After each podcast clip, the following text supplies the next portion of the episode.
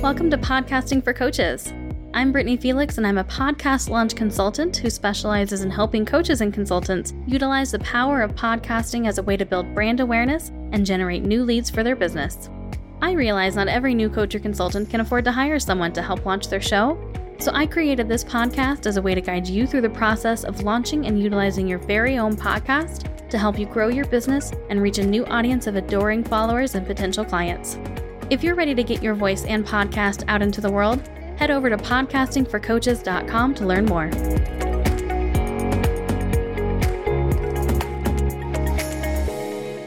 Welcome back to Podcasting for Coaches. In case you haven't been around, the show has been on hiatus since the end of May.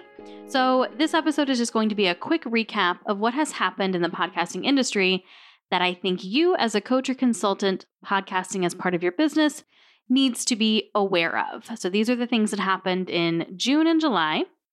And the first thing is that when we left off before the summer hiatus, Apple had recently rolled out an entirely new platform, Podcast Connect, a new version of the app, Apple Podcasts, and it was kind of a fucking disaster. So I am happy to report that most of those issues have been worked out, most of the bugs have been fixed, and Apple Podcasts is now just about back to normal for almost everyone.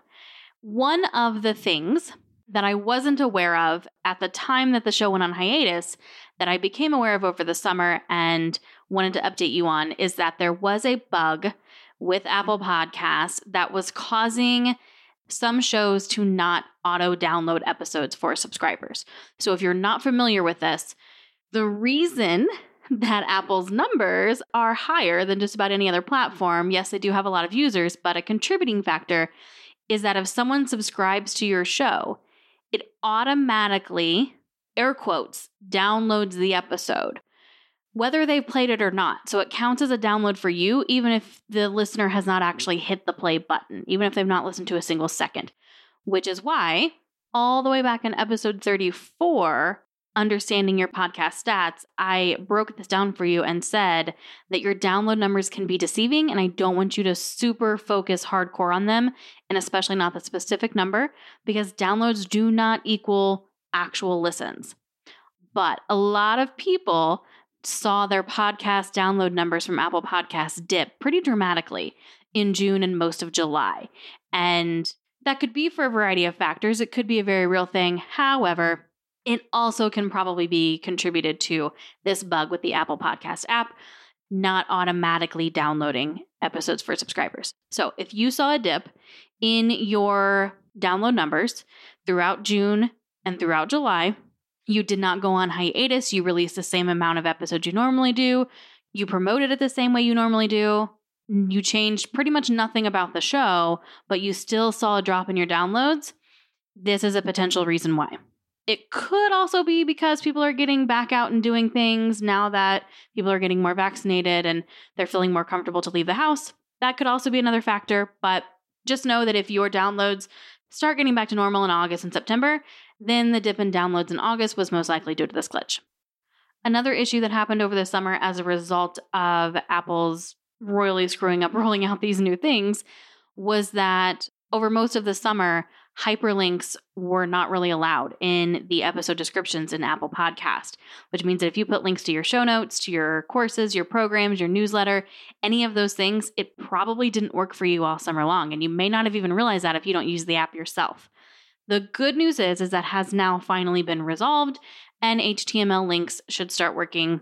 They should already be working actually in the Apple Podcast app. So if you had that issue over the summer, so you haven't been putting links in your descriptions, don't worry go ahead and put those in, which still do it anyways. You should have because not everyone uses Apple Podcasts, but they should be working fine now. So you should be good to go there. Also, over the summer, I saw quite a few people in podcasting communities and even some of my own clients have issues with the platform Riverside. Now, I have been personally using Riverside and recommending it for a while now. I do still recommend it. It does still have my top recommendation for recording remote interviews. And I am happy to say that it does seem like these glitches that happened over the summer do seem to be disappearing. I haven't seen the frequency that I did. I think they kind of had some issues on the back end of things with the platform over the summer, but I think most of those have been resolved. So I do still recommend Riverside if you do have any issues. Please don't freak out because a lot of them can be solved by Riverside, and their support team is fantastic. So, if you have an issue with one of your Riverside recordings, I want you to reach out to support. Now, if you do this from inside the studio, there's like a little chat box there. You're going to likely get a bot that responds to you. So it might seem like you're not really getting anything accomplished, but you can request that an actual human being contact you back, and they can usually save the recording if something's gone wrong with the upload or anything like that, if something's missing, if it's an empty file. There are also, if you go into your recordings page, there is an option for internet backups. So they actually, for every call, do a backup of the audio and the video if you record video as well. So sometimes you can just go and download those backups on your own and you don't even need to contact the support team. I have actually saved several of my client shows this summer by using those internet backups, and then it wasn't an issue at all. So if you have an issue with Riverside, hopefully you don't. Hopefully it's been resolved, but it is tech. It's going to happen at some point. Nothing when it comes to technology is going to work perfectly 100% of the time forever. So, if you have an issue, see if you can get an internet recording backup from the recordings page in your Riverside account. And then, if not, contact the Riverside team and see if they can help resolve it for you. And I do want to just kind of alleviate some concerns here that these issues with Riverside, even though people have had them over the summer and they do seem to be, again, calm down, it's still nothing compared to the issues you're going to have with Zoom, the issues you're going to have with Squadcast, Cleanfeed, Zencastr, all of those things have had far more issues. They can work perfectly for some people. So if you're using them and it's working for you, don't feel like you need to jump ship. But if you're using Riverside, I don't want you to jump ship on that yet either. If I change my mind in the future, I will, of course, let you know. And right here, I feel like is a good time for me to mention that I do actually post these industry updates and my recommendation changes monthly in my Podcasting Insiders Club. So, my Podcasting Insiders Club is a once a month paid email newsletter. It's only five bucks a month, so it's super cheap. And it's essentially what this episode is.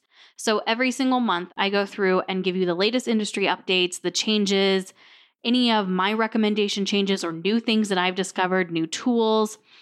So, all of these updates that I am giving you here, the people in my Podcasting Insiders Club got those in June and July and the beginning of August because they were part of that club. They didn't have to wait for me to do an episode on it when I got back from hiatus. So, if you want to make sure that you're always up to date with these industry changes, these new things that pop up, new tools that you can try out, glitches with some platforms that may explain some issues you're having, anything like that, I go through and read all these blogs, listen to podcast episodes, stay up to date with all of this industry news, and filter through and only find the things that are relevant for you as somebody who's podcasting as part of a business. And then I give those to you in one concise newsletter every month. So if you want to learn more about that, just check out the show notes or, of course, go to my website. There's a tab right there in the main menu for the Podcasting Insiders Club. And I would love to have you join that so you can stay up to date so that your podcast doesn't fall behind, you don't experience frustrations you don't need to, and you can really stay on top of your podcasting game. Okay, and the next update that I have for you is that Facebook has officially gotten into the podcasting game. They did finally roll out actually a Facebook feature for some people.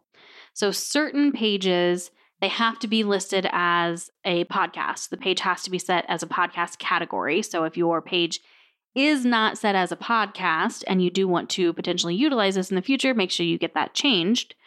But they have extended invites to a small number of people to test out this new feature where they can actually add their RSS feed to Facebook, I believe. It's a little bit wonky how they're doing it, but then your episodes can get posted to Facebook. They can listen to full episodes on Facebook. Facebook has also recently announced that they're rolling out some other features like being able to pull audio clips and share things and kind of do a lot more with it. So we'll see where it all really goes. But it has officially rolled out for some people.